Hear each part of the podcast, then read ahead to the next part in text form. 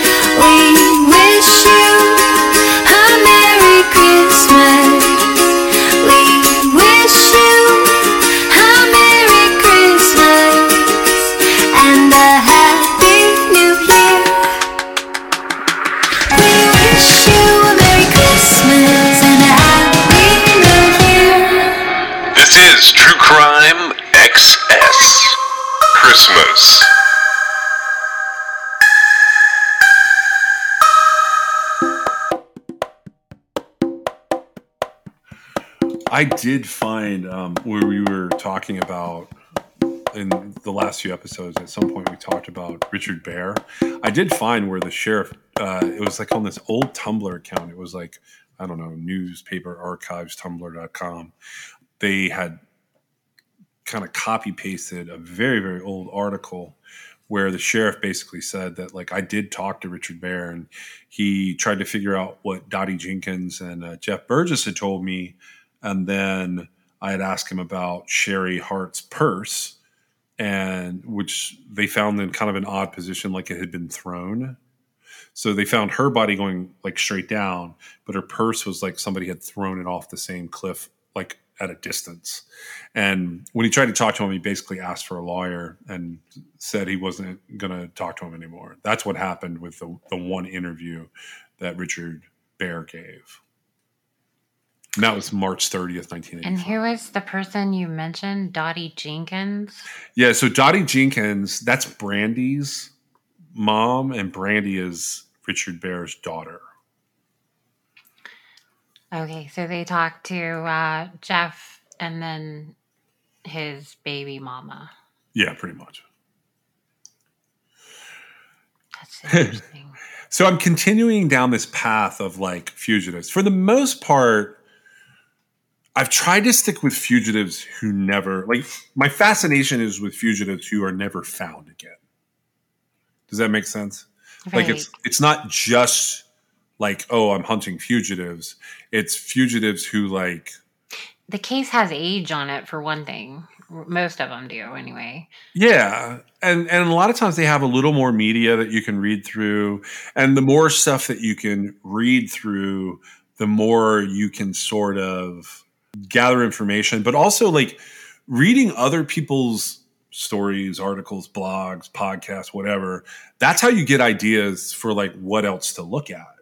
Like if they all miss this, why don't I go find this court document that nobody talks about that I can see exists and see if there's something in there that like might give me a different direction. Does that make sense?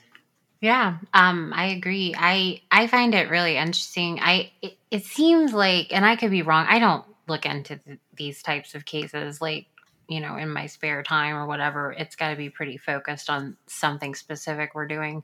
But to me, um, the '80s was the time like for uh, fugitives, right? Uh, people to escape because it it's died off substantially now unless they have assistance. Yeah, I would tend to agree with that. Maybe not 100% agree with that. I would say that in terms of uh, sort of historically, um, I would say that I, I think what you're saying is this escape is much more rare today.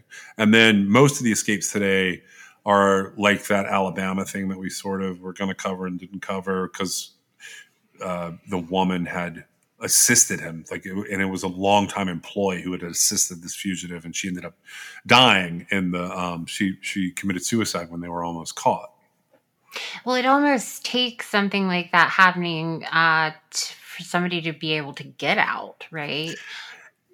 I think so. Here's how I see it, and it's not that I. This is not a disagreement with that statement. I think they're the escapees of today are much more likely to have walked off a work release. And see, to me, like that's not really what I'm. I have in mind. I guess. Are you picturing prison breaks? Yeah, just prison breaks. I feel like that that um because you have to kind of weigh it out. Somebody that's on work release to begin with, right? That's not like a life in prison inmate, right? Um and that's uh it's a completely different thing. Uh that's why it comes around uh, for so I want to say it could just be the most underreporting underreported thing ever, right? it's possible people get out all the time and, it, and they just don't cover it for whatever reason. I doubt that, but that's a possibility. It's also not a great look for any sort of correctional facility to lose uh, prisoners that escape, right? No kidding. Yeah. Um, and so I see where like it wouldn't be advertised, but when uh it comes down to these like serious like murder cases we talk about where people are um they're capital murder cases and there's this opinion there's a possibility that in some states they could get the death penalty and i've never said like one way or the other you know pro or against the death penalty because it's not really relevant but part of my thought is that life in prison which would be uh, somebody who has committed a capital murder, they would be sentenced to it. They're not going to have those opportunities to escape, right? They're not In going theory, to. yeah. They're not going to be work release, right? That's not happening. Yeah, I, I do. I tend to agree, like with what you're So- saying. There. beyond that it, because it's a security thing uh, because if if it were to be that they could easily escape right it wouldn't it certainly wouldn't be the same thing as uh, you know the same amount or more punishment being sentenced to life in prison versus the death penalty. These other cases that are less than a capital case i mean they i don't i don't care. Well, I, I I do sometimes get shocked by like the custody classification because like there's some there was one recently it, it's irrelevant case wise because he's like on appeal and I don't want to like talk about it by name but this guy is like a long time uh, gang leader of a minor sect of a major gang um, which doesn't matter. He had a a series of very serious charges. And I pulled him up one day just because I knew his name, and I was like, I'm just wondering what happened to him. Where is he? And he had a medium security classification, and he is not a medium security guy at all. He's like, well was he a murderer so if I read it correctly, the last thing he went down for was attempted murder, but it was a really violent attempted murder, and a lot of people got hurt. So I, I looked at it and went, that should be a maximum security person. Well, and I don't know what factors uh, contributed to that, but I'm uh, actually very much for uh, like people who don't have violent crimes, you know, to not be in the prison system, to have other forms of. Uh, Yeah, you you Whatever. like you like alternative community corrections and other things. I feel can, like if you're stealing stuff or if you're like whatever else drugs, I mean whatever else you you go to prison for, I think a lot of it's kind of dumb and um it could be uh it, it's much more helpful to help people, right? Um, but if you've committed any sort of violent uh, crime and you know there's nothing on the outside of your if i feel like you went through the system and the system did its thing and you were found guilty i don't have any sympathy for you if you've committed a violent crime because all you have to do is keep your hands to yourself if you keep your hands to yourself you literally cannot hurt anybody I think that's a good way to look at it. Where where I get fascinated by uh, fugitives, here's what comes in. So researching other things and ruling out like whatever I'm trying to rule out, and it, and it varies. Could be missing persons cases, and it, uh, where it frequently falls is like these lesser known serial killers, um, even a few unidentified serial killers who are identified as probably being the same suspect, either through DNA or some other like pattern recognition, could be fingerprints, whatever, but they're not caught and identified yet. They're just known. Um. When I when I get digging into you know patterns and sometimes unidentified either found remains or victims, um, which is actually more common than people realize that like people are found and I think there was sort of a golden age for that, where like in the 80s and 90s, uh, there were a lot more people who were never identified. Now, most everybody has some kind of identifiable thing, but it still happens that we have unidentified remains that are found. Where I get into the like, like where the two collide for me is like the idea of I can't figure out anything about a set of unidentified remains at a particular place and time. I had the idea years ago to go, okay, well, what if this is a, a fugitive? Like, what if this is a person who escaped from, you know, some radius from here? This is where they were hiding out, and that's why this body is found in a barn. Like, you know, and uh, there's a couple of those body and barn situations where they find like a whole skeleton in a barn that's been there for Just a long time died. yeah and i'm like you know how does that happen and like so part of it's like a fictional narrative and part of it's like trying to figure out if it's ever happened where you know fugitives escape together and one kills the other or something like that. And i end up in this thing that you hate which is like endless possibilities. But uh, it's just every once in a while i get fascinated with a fugitive case and that's where i go.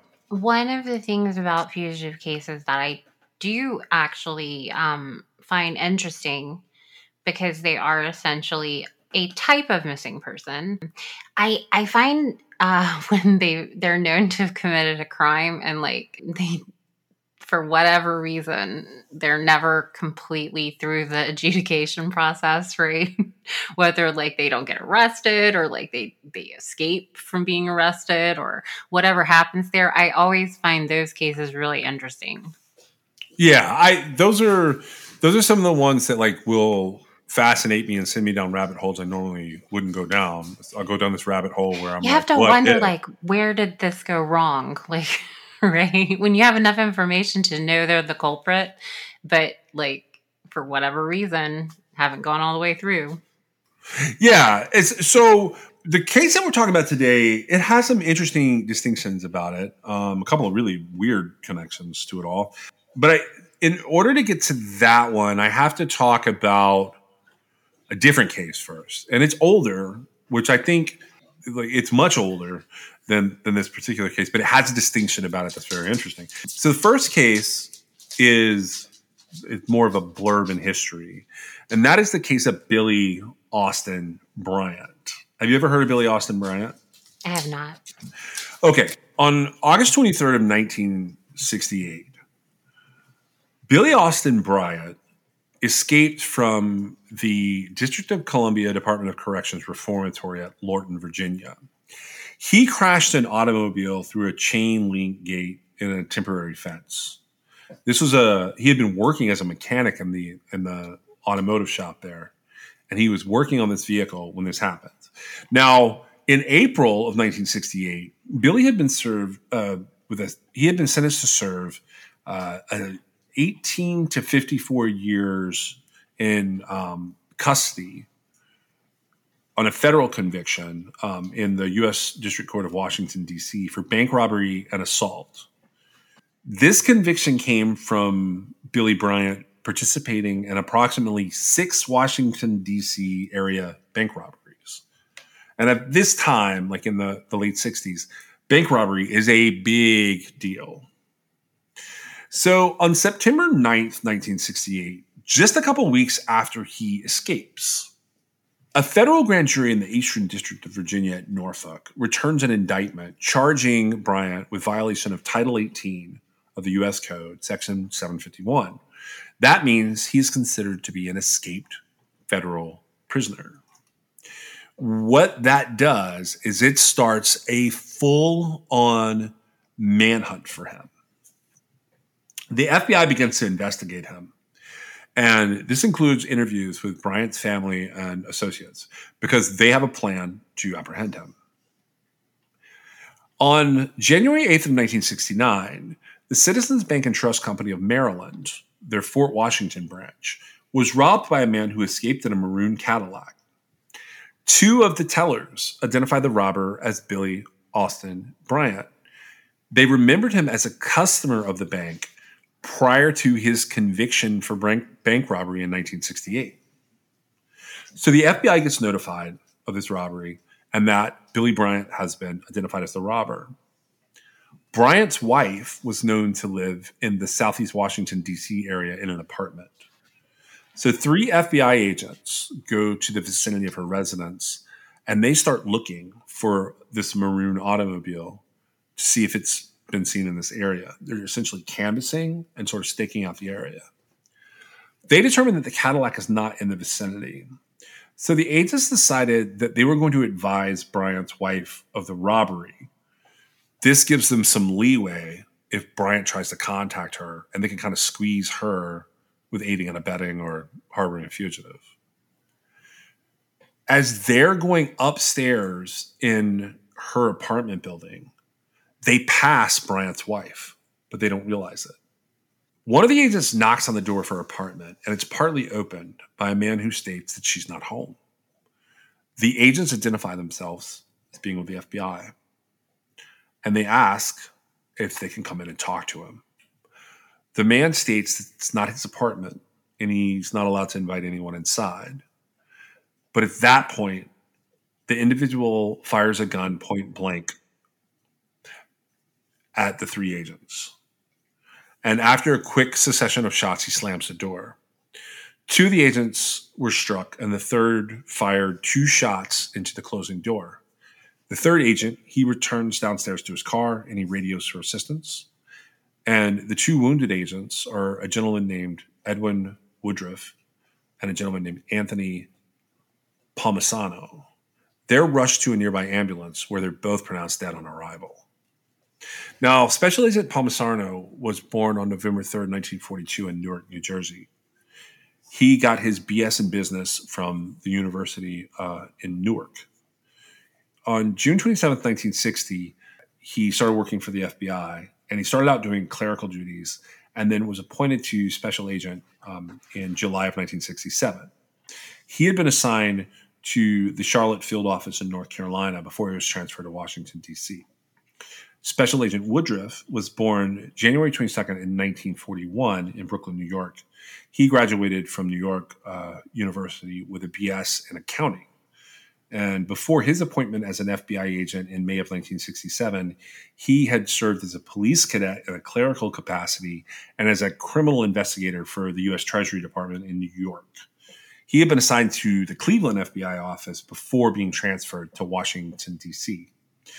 So, in a matter of minutes after the shooting, the apartment house is surrounded by DC police and the FBI show up. They fire tear gas into the apartment, and upon entry, it was determined that the individual had made his escape down a tree adjoining the rear of the apartment near a bedroom window. The surviving agent identified a photograph of Billy Austin Bryant as the individual who had fatally wounded the two agents that were with him and an intensive search starts in the surrounding area by the FBI, the Maryland State Police, the Prince George's County uh, Police, and the Sheriff's Office, and the DC Metro Police Department. So they have hundreds of people looking for this guy. They have helicopters, they have dogs. They set up massive roadblocks um, because this is really serious. Two FBI agents just died. So on January 8th, 1969, warrants are issued charging Billy Bryant with robbing the Citizens Bank and Trust Company of Maryland and with the murder of the two FBI agents. So January 8th, 1969, this happens. What do you think happens? What, what do you think happens with Bryant? They put him on a, the fugitive list. So he goes on the 10 most wanted fugitives list and straight to the top. He just killed two FBI agents.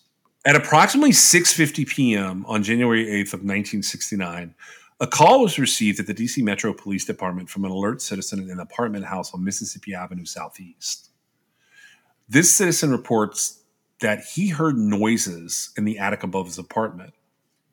He heard about the FBI agents being shot, and this is in the immediate vicinity of where Bryant's wife's apartment was. So the citizen is suspicious of the noises. A, de- a detective from the robbery squad of DC Metro responds to the call. He announces his identity, and a voice responds from the attic identifying himself as Billy Bryant. Bryant stated that he had climbed into the attic to get away, but the door had jammed and trapped him. So he's placed under arrest and he's taken to homicide at the Metro Police Department. He signs a full statement admitting to the shooting of the FBI agents, but he stated that it was in self defense. His time at the top of the 10 most wanted list was less than two hours. He's positively identified. Um, about March something, 1969, he's indicted by a federal uh, grand jury. March 5th, 1969, Bryant is indicted by a federal grand jury. He's charged with first degree murder. Um, he ends up being convicted on April 10th, 1969, of being an escaped federal prisoner, and he gets three years in custody for that.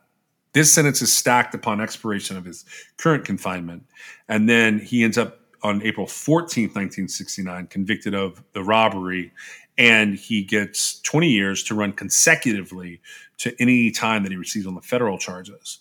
And then on October 27, 1969, he's found guilty of two counts of first degree murder.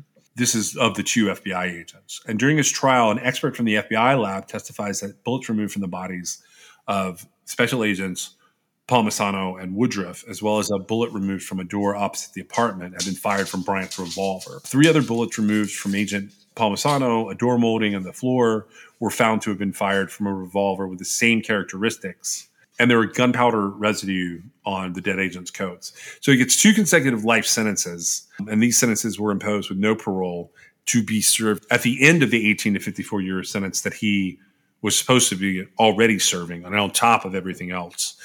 How he fits into this is because he's the shortest time ever on the most wanted list. Huh. That's really So that's how we have Bryant in the mix here. He's not our case for today. well. He is just the shortest time ever on the top of the most wanted list.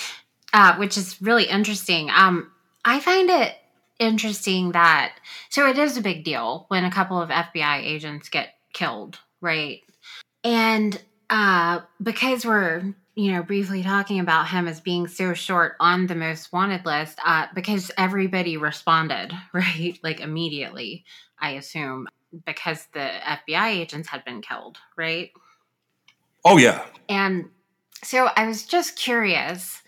Do you think that it- it was odd because you stated that when they went to the door, like he told them, uh, "This isn't my apartment, and I'm not allowed to have anybody in," right? And then I assume he was going to like shut the door, but and then he, he shot them, right? correct. Do you think there was any sort of like bullying that occurred there? With three FBI agents standing at a door wanting to get in, hmm bullying from them. Right, Yeah, right, and and technically. they wanted in, and they probably knew it was him the minute they heard the voice and saw the face. Correct, but the the problem is that uh, you know it's and I don't want to shame the FBI agents. Okay, that's not what I'm getting at. It's just that guy's got to come out of there eventually, right? Correct. Okay, and uh, if they hadn't have, uh, because it, unless they've got a search warrant, right? Which this is the '60s. I don't know. I mean, I can't remember how the laws have evolved. They're they're just there to tell her that her husband is close. I know that- that is all they're I doing. know that they don't have a search warrant to go in that place. And I don't know that they could be 100% sure it was him. Maybe they could have been, right? But the line is at the door, right? And if, Yeah. and so in theory, they should have made a different plan to, you know, go along with the uh, Fourth Amendment of the United States Constitution and perhaps not get shot. But uh, that's not what happened. But that's immediately what I thought was like if somebody had made a different decision there, those men would still be alive. And that's part of the reason why, like, being on a lower rung of law enforcement is kind of scary because you have to follow orders, right? Yeah. And, like, you could be doing something really stupid, like, you know, trying to get into somebody's apartment.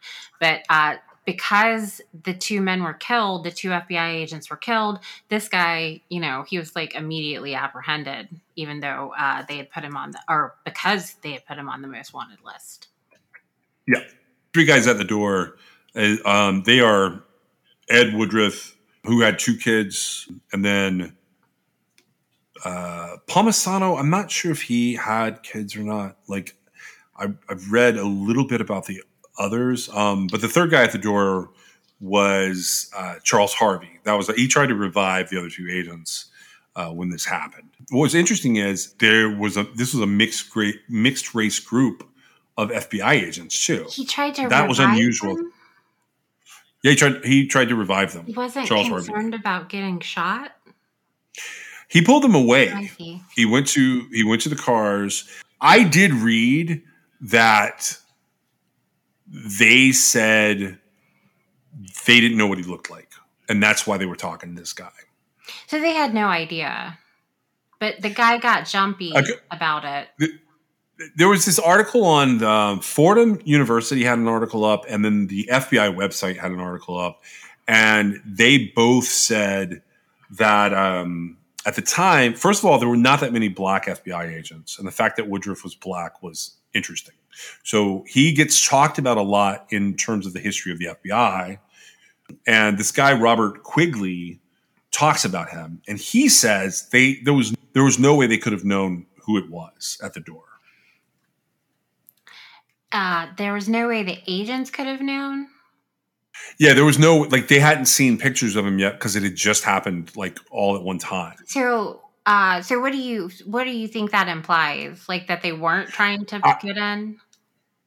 I think that, no, I think that they were being a jerk to whoever was at the door because they didn't believe him that the wife wasn't in there or whatever. I think they really wanted to tell her because they were, I think they were hundred percent sure that that he was going to go see his wife. Right. I think they knew that. Because he had, and and uh, they were right because he was there. I'm just saying, but I I'm just also saying that I've I, you know I've reviewed cases, uh, more recent cases where you know somebody ends up getting killed in one of these confrontations at somebody's door or making an entrance into a residence, and I you know, I always think to myself, was that really worth it? This he was going for a bank robbery and he hadn't hurt anybody up to that point, right? He had not. Okay, and so yeah, I get it. Uh, bank robbery is a big thing, especially in the '60s or whatever. It's not really a big thing now, but um, it happens all the time, right?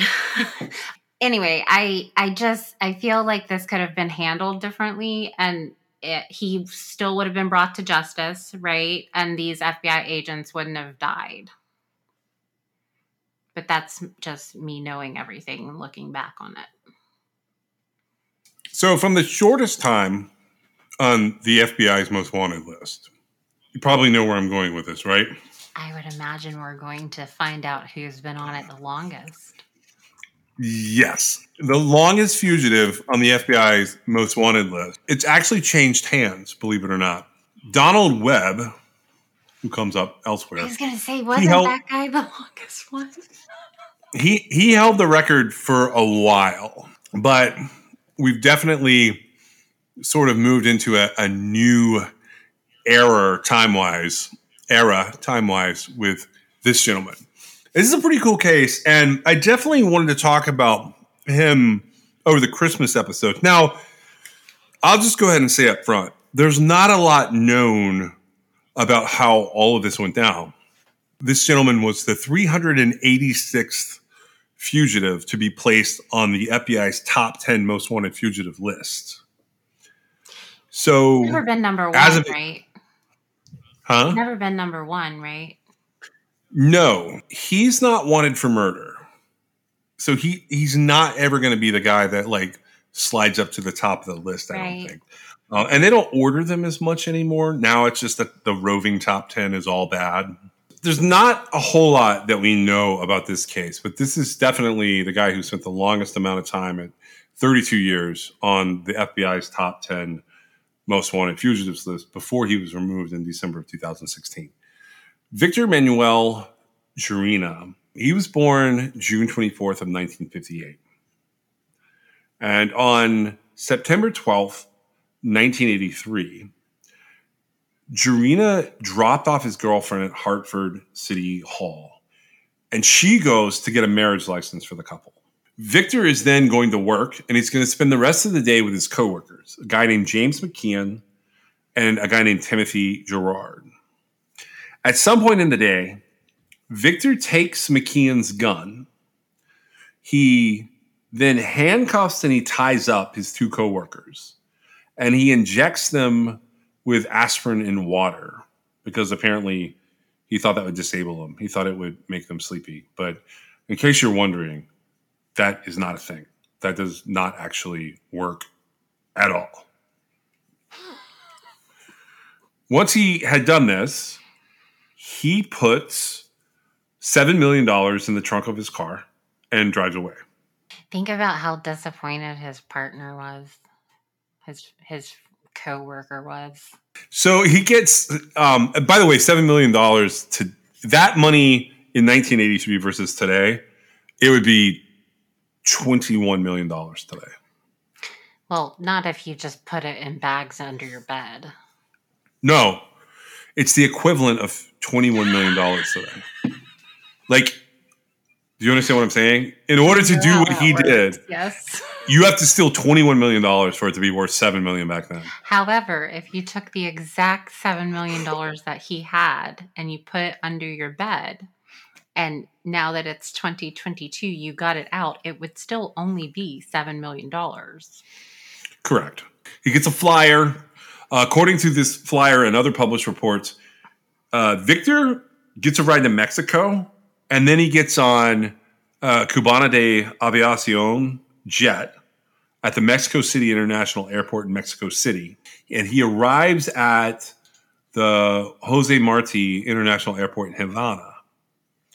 Years later, a cousin of Victor's accompanies a journalist named Edmund Mahoney to, to Cuba in an attempt to locate Victor, but they don't succeed in locating him. Mahoney does publish a story in 2001 that's called Chasing Gerena, which uh, that comes up here as well. The FBI was offering a reward of up to a million dollars for information that led to his capture. Uh, did he get married? Well, so we don't know a lot about what happened. I'm gonna kind of like run down pieces of it. Uh, Fox still runs stories on this, and some of the local news outlets still run stories on this. This one comes from Fox News.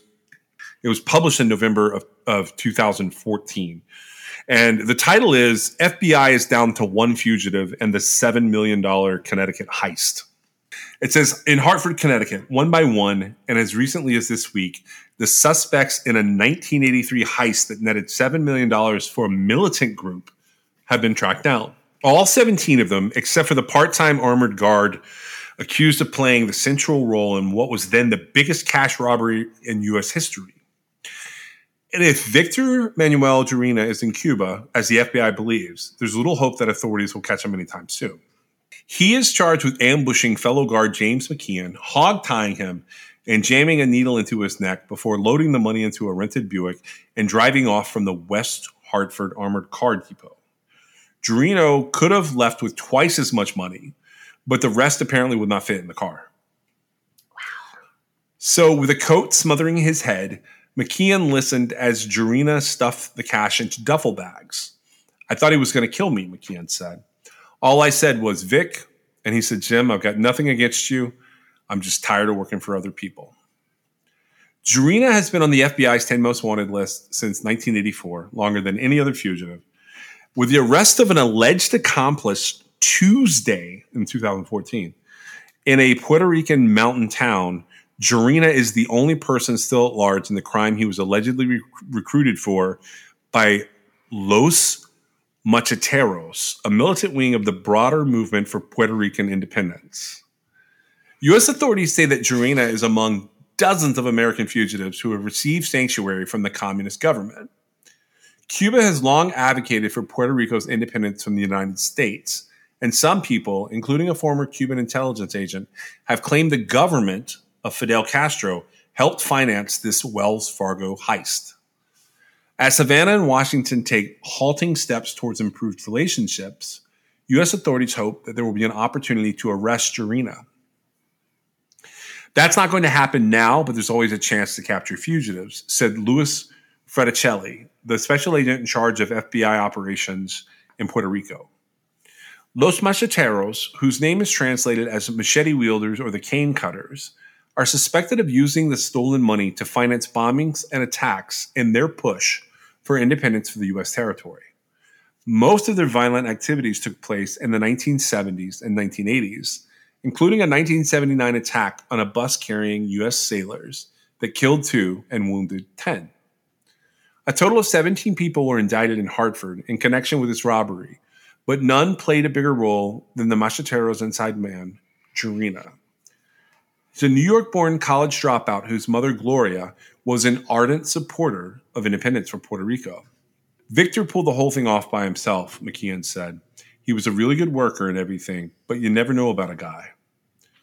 It was the night of September 12, 1983, and McKeon was doing paperwork to close out his shift inside the Wells Fargo depot when Gerena, then 25, grabbed McKeon's gun and tied him up along with an- another guard. He injected both with an incapacitating substance, which McKeon later learned from the hospital was a mixture of aspirin and water. There have been bigger, bigger cash robberies since in the U.S. In 1997, three netted more than $17 million each, including one in Los Angeles in which 18.9 million was stolen. McKeon, who is now 52, said that police interrogated him for two days following the robbery.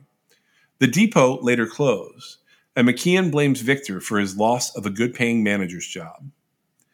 When Victor robbed me, I went back to driving a truck and cooking, said McKeon, who lives in Suffolk, Connecticut, and works as a cook at a restaurant. The West Hartford police chief, who was a young sergeant in the wealthy Hartford suburb at the time of the robbery, said that he has followed the case closely, even though it's in the hands of federal authorities. Since Victor has not surfaced with any public remarks, he said it's impossible to know whether Victor was motivated more by ideology or for profit.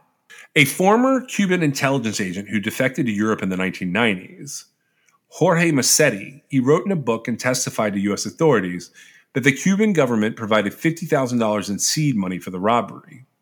He said the loot was smuggled across the border to Mexico in a recreational vehicle, and that he was involved in shipping some of the $7 million haul from the Cuban embassy in Mexico City to Havana. Cuban officials have dismissed his account. Since last year, Victor has been on the FBI's most wanted list longer than anyone in its history.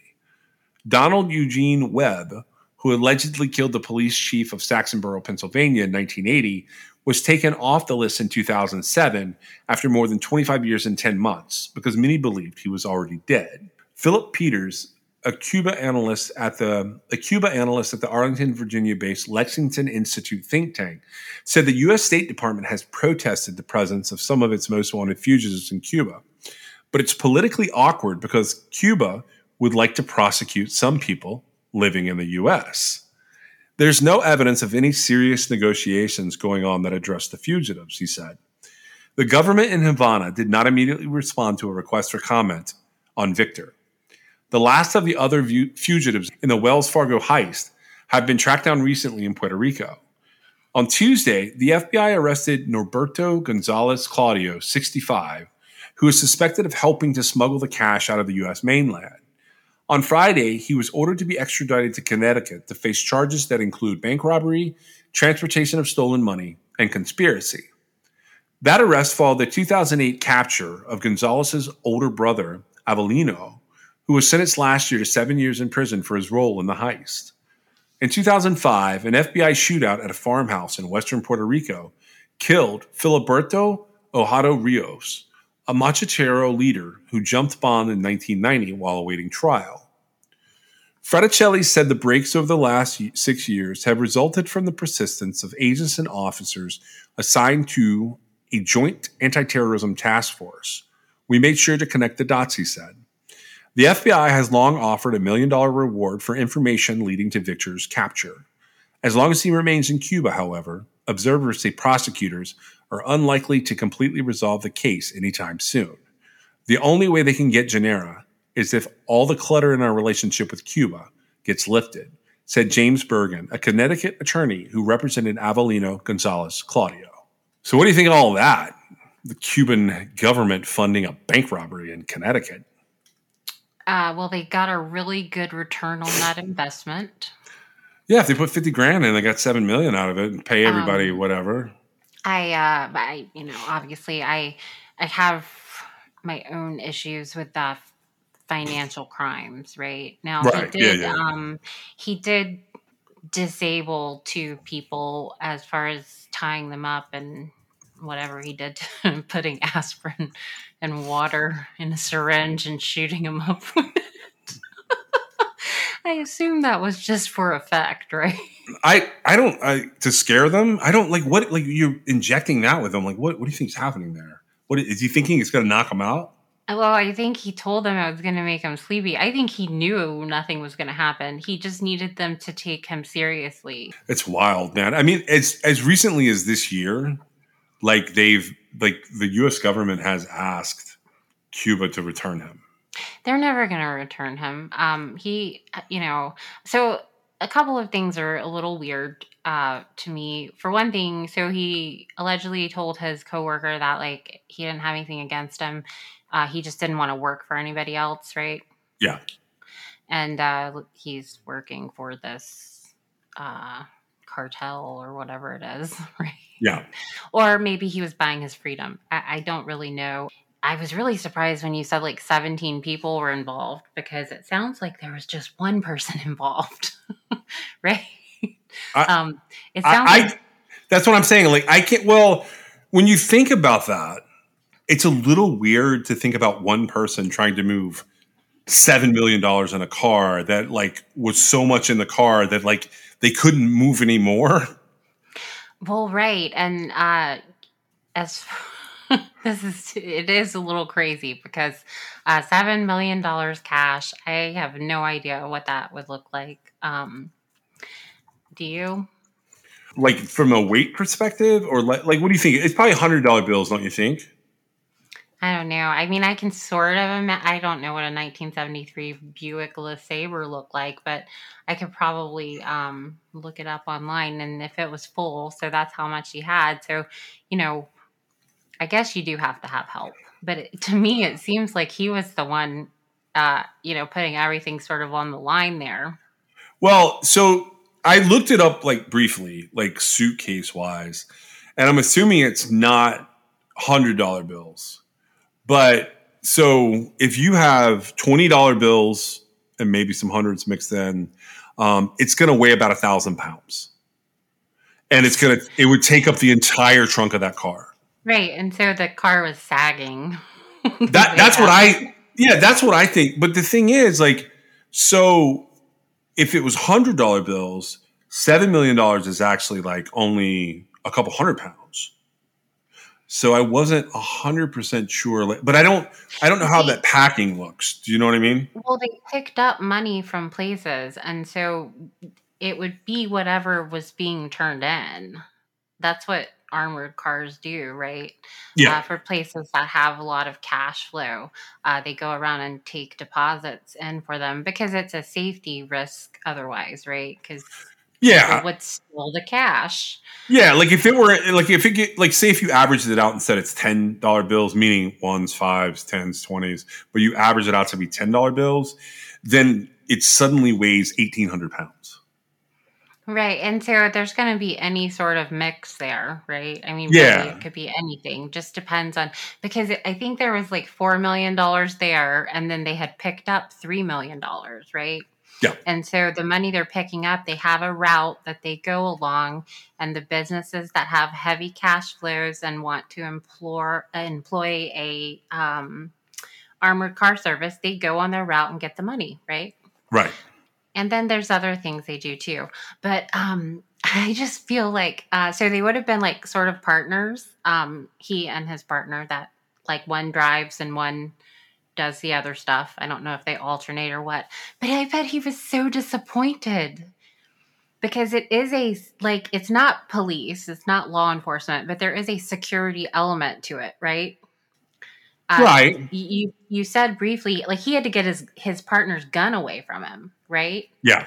in order to um in order to have authority or to be in a position to tell him to lay down and put your hands behind your back right because Yeah. up until that point he had a gun and so to me if he had worked alongside of this guy like i don't know how long he worked there but i mean think of how disappointed you would have been like come on man really this is what you're doing I would just I, that's how that's how I like interpreted it. I think it sucks that um uh, you know that happened, but I also uh I mean it does need to be a thing that you know if you steal 7 million dollars in cash and you scare a couple people like yeah, you need to be punished for it. Should he be the longest running person on the FBI's most wanted list? Well, sounds like they, you know, took him off, right?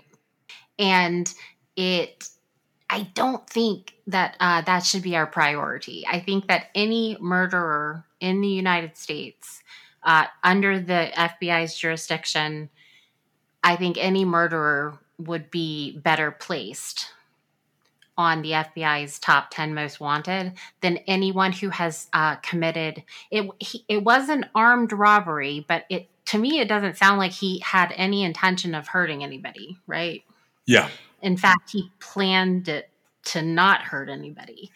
Now, the one element about this that does make me perk up and is probably why the FBI left him on there. And I mean, it it's not I, I don't completely disagree, right? I disagree with the financial crime element of it, but uh, I thought I had read that they thought the some of the money had been used uh, to launch a surface to air missile uh, at the FBI headquarters in San Juan, Puerto Rico. Okay. So it's, it, I know. So that that I can understand. That takes it to a new level, right? As far as because basically he's financing terrorism, right? Yeah. Um, I don't know if anybody got killed in that. That would definitely be like a, a, a terroristic and violent uh, crime, right? What you're talking about, uh, hold on.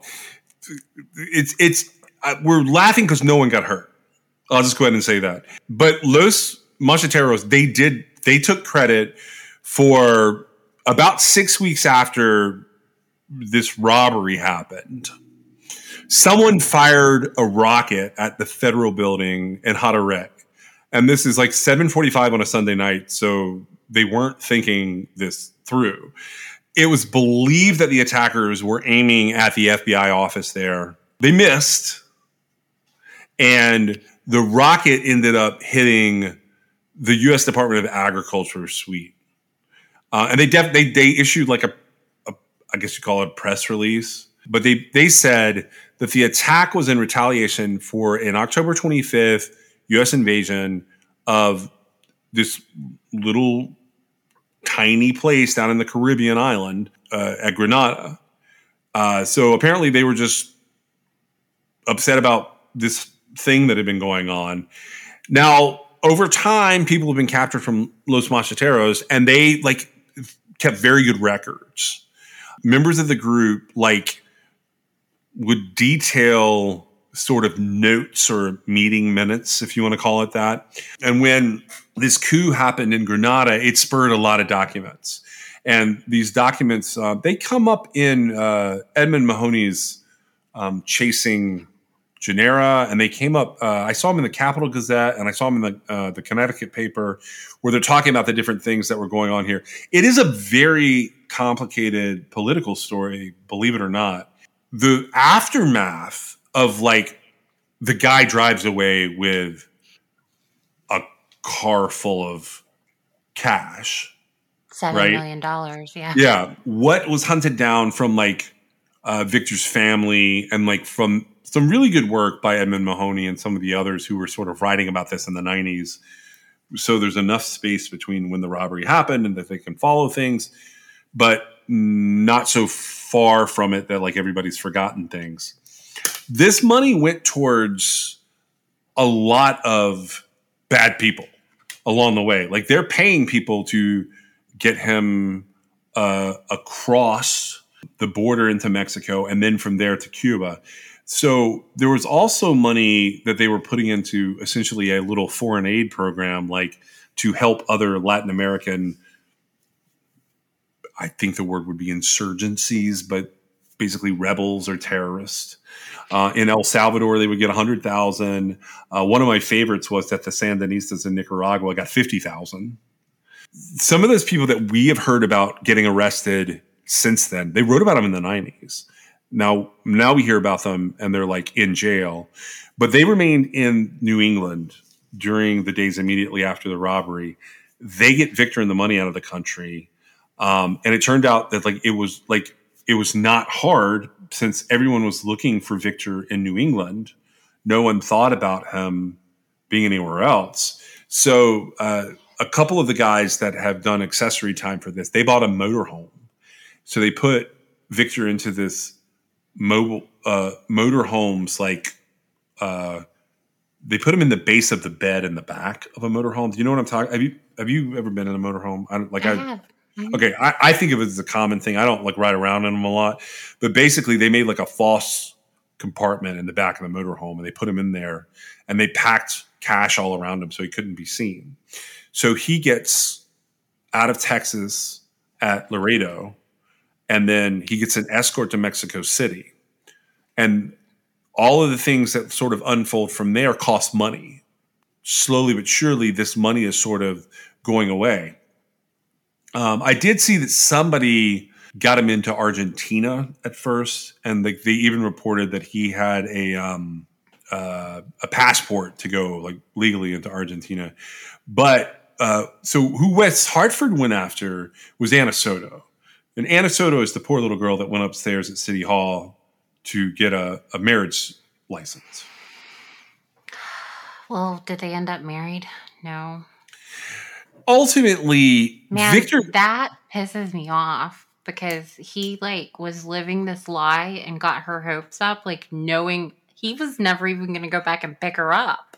Well, for the time, this was the biggest cash robbery in U.S. history, Well, I know, but it I- makes me madder that he was going along with this girl and he's like, "Go get our marriage license, honey," and then he's like, "Bye," and takes off. well, all I was going to say was that had to be like an extra like thumb in the eye that like he's all over the paper constantly, and that West Hartford badgered this woman for a very, very, very long time. You know what they discovered about Anna Soda? She didn't know anything. she did not have like they pressured her into cooperating. She said she would cooperate, but the information that she had was absolutely wrong and useless. I have no question she had no idea what was going on. He sent her to get a marriage license that he had no intention of getting married to her. Yeah. It's That's it's the kind of guy that makes him like such a jerk. It yeah. This is a like in so many ways this is a terrible one, but I think ultimately why this guy stays on the most wanted list so long is the FBI. It's very simple. In addition to him taking this money, the FBI is mad at him.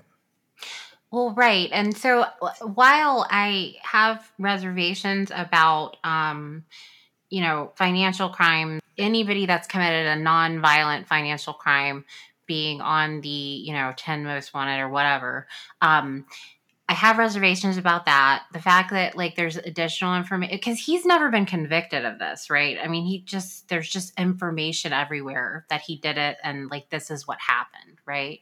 Yeah. And you know, it's what we have to go off of, but he still hasn't ever been convicted of this. So, the fact that it was in 1983 and the fact that, you know, this was um it was a group that wanted Puerto Rico to have independence from the United States.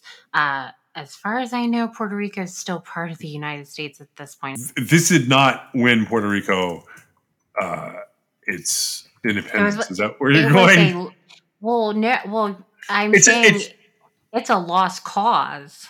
Yeah, so it's cons- Puerto Rico is considered to be an unincorporated, organized U.S. Commonwealth. It's not a state, but it But is part. It's a part of the territory of the United States. correct. Okay, and so this happened in 1983, and all this money went to fund like different things that were happening, and yet here we are, right? Still in 2022, Puerto Rico is still part of the United States. It did absolutely nothing. I do understand where um, they wouldn't want money to be going into like, uh, you know, against the United States, like missiles being shot at FBI buildings or whatever. And so that I can kind of get behind. I still feel like there's a num any murderer, right, would have been better placed on the list than this dude. I mean, that's just my personal opinion. Uh, I feel like the loss of human life overtakes uh, any dollar amount any day of the week. Yeah, uh, I'll I'll say so. If you if you go online, and you hunt around for this case, because sometimes so I think sometimes people want to know more than like what I'm able to offer up here. Um, I will say that one of the most interesting things uh, I found about this is there's a 1988 uh, a motion that you can find. I think it's just a supplementary motion, but it's the United States versus Gerena. Uh, what's interest what was interesting to me about this is I don't know that I've ever read a document with so minty so many parties involved. It's a pretty massive read. It, it's a cool read. I'm not going to go into the whole thing here because I think people would be a little bored for it. But ultimately, I think it had 50 lawyers that were a part of it, and it was a defendant's motion to suppress tape recorded evidence for violation of 18 USC SEC 25188A, which, if I remember, I'm gonna I, I'd have to look it up. That's gonna be What is the name of this case? uh, it's uh it's the United States versus Durer, where they're like trying all of the people involved in this. They're like there's this whole thing where they not, wire he's not the defendant, right? he is the defendant. So he's filing a motion. No, this is the United States getting their butt kicked in court. So it's got to be one of the other people that were charged. You said it was Um, a defense motion it's for every- suppression. It's it's everyone, but the name of the He's got case. an attorney represent. How does that Yeah. work? So so here here's how it goes. So for the Department of Justice in Hartford, Connecticut, you have Albert Dabrowski, Cameron E. Van Kirk, John A. Danaher III, Leonard Boyle. They're all assistant U.S. attorneys. Then you have um, Stanley Twardy Jr. He's the U.S. attorney. And then you have the trial attorneys David uh, Bovinger and William Corcoran. Like all of those guys are on the state side. On the other side, you have Juan Acevita for Norman Ramirez Talavera. You have James Sultan from Rankin and Sultan for Ivane Melendez Carrion. You have Diane Polan from Levine, Pollan, and Curry for Elias Castro Ramez. It just goes on and on and on and on. I don't see anyone listed on here that is directly representing Victor Manuel Gerena. But what I'm telling you is all the people that are listed here, which it's like it's like 20 people, they are all being charged as if they are co-conspirators of Victor Manuel Gerena. And, and it's about whether or not it was legal for the, the FBI to basically tape everybody because they've run a lot of wiretaps during this case. Well, I would hope. I mean, they had to have warrants to do that. So Yeah, I will say that they spent way more than seven million dollars trying to well, figure and out. Was the evidence suppressed? Is there an order on that? Because I'm gonna go with no. It there's a mixture of what they did. It well, it turns out that a lot of the evidence was useless, anyways. Well, that's what I was thinking because uh, this was a mostly one man thing happening here as far as the actual taking of the money. I'll have to check that out. I've something weird is happening because like I see the link, but I can't click the link. Oh, I. Mm, And then on my phone, it's got just a number. And when I hit it, it wants me to know if I want to call that number. So I'm going to go with no.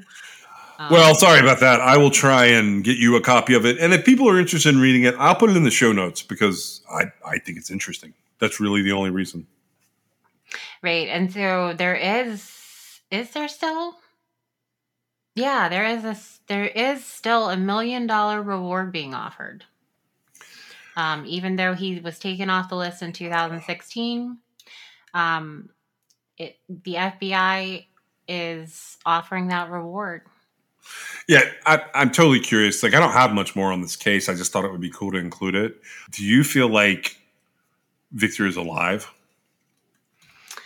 Um, uh, well, maybe. Uh, he seems to be kind of a roll with the punches type of guy. That's the I imagine that's how he was able to do this, right?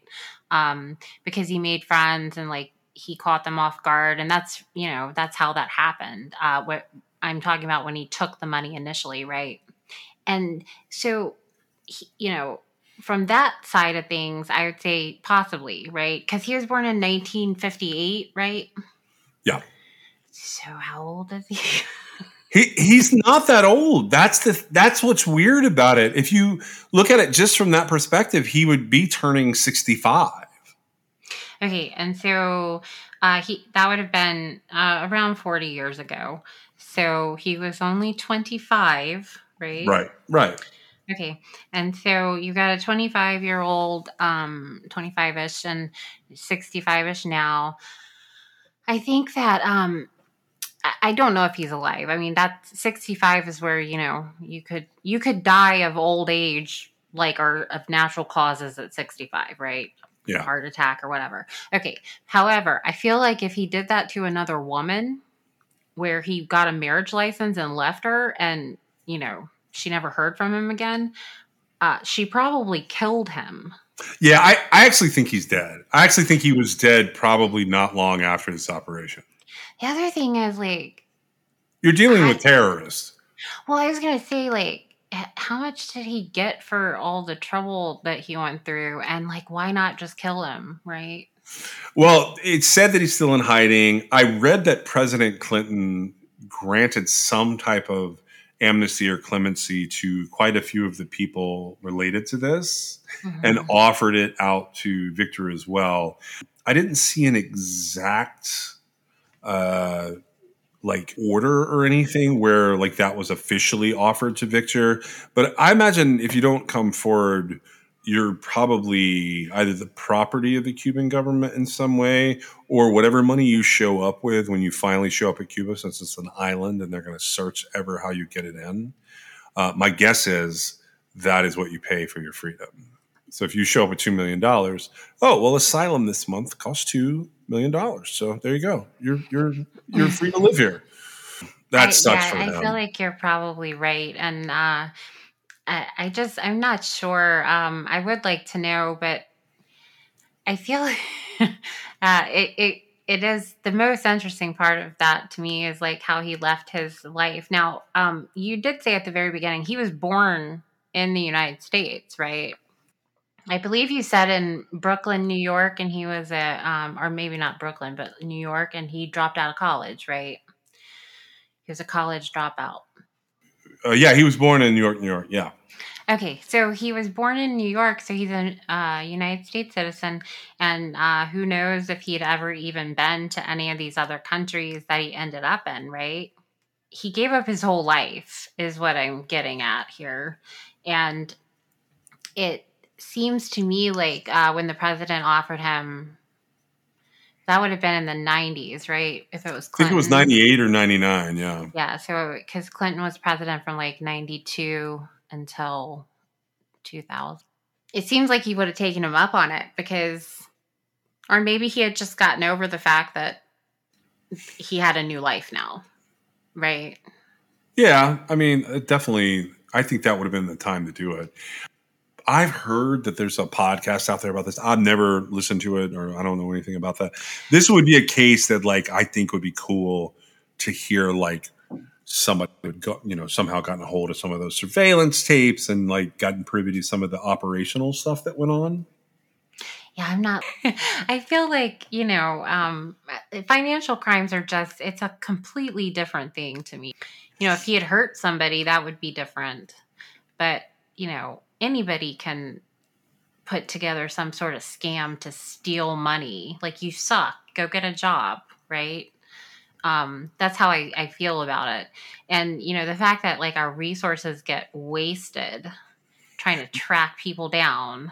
Yeah, you you can find Victor on Wikipedia, and if you do, and you skip to where there's a little section at the end called Aguila Blanca, and if you click on that, it will take you to everything that's been done in this case, like the Wikipedia paragraph version, and you can look at it and just go, "Oh my god, they spent so much money chasing this." Right. And to me, that that's really wasteful. Um, unless like every single violent crime in the United States has been solved. I, yeah, there's no I, I, hunger and there's I- no. I think there's middle ground between your extreme and their extreme. I think like in the you know I think you do spend some time looking for this and like punishing these people. I just think that 30 some years later it's a little weird that we're still obsessing over No, this. they they took him off of the most wanted list. Um, and you know, I'm not saying that uh, that they shouldn't be punished. Um, I'm just saying that the priority should always be uh, keeping people safe rather than uh, you know retrieving money, recovering money, or punishing someone who's taken money. Yeah. Yeah. Well, this is one more fugitive in our list for your Christmas listing. Okay, I mean, I- the- he's the longest running. Yeah, so we had the shortest running on this episode, and we had the longest running. Shortest running is, is Billy and his nonsense, and the longest running is Victor. That's that's the short and the long of it is that's what we I bet the name of this episode's going to be Billy and Victor. I think I'm going to call it the short and the long of it. Well, as soon as you said that, I changed gears, but it was already coming out of my mouth. I couldn't really, I couldn't really, you know, take it back. But yeah, the short and the long of it, that's pretty good. Thank you for joining us. We are sponsored by LabrottieCreations.com. You can check them out at LabrottieCreations.com and you can still use the code CRIMEXS for a fun pop pet portrait of your own pet. You can also reach us on Twitter, Instagram at TrueCrimeXS, or you can give us a call if you know anything about any of the cases that we're talking about at 252 365 5593. You can also reach us at Gmail at truecrimexs at gmail.com, and you can check out our website at www.truecrimexs.com. We'll see you next time.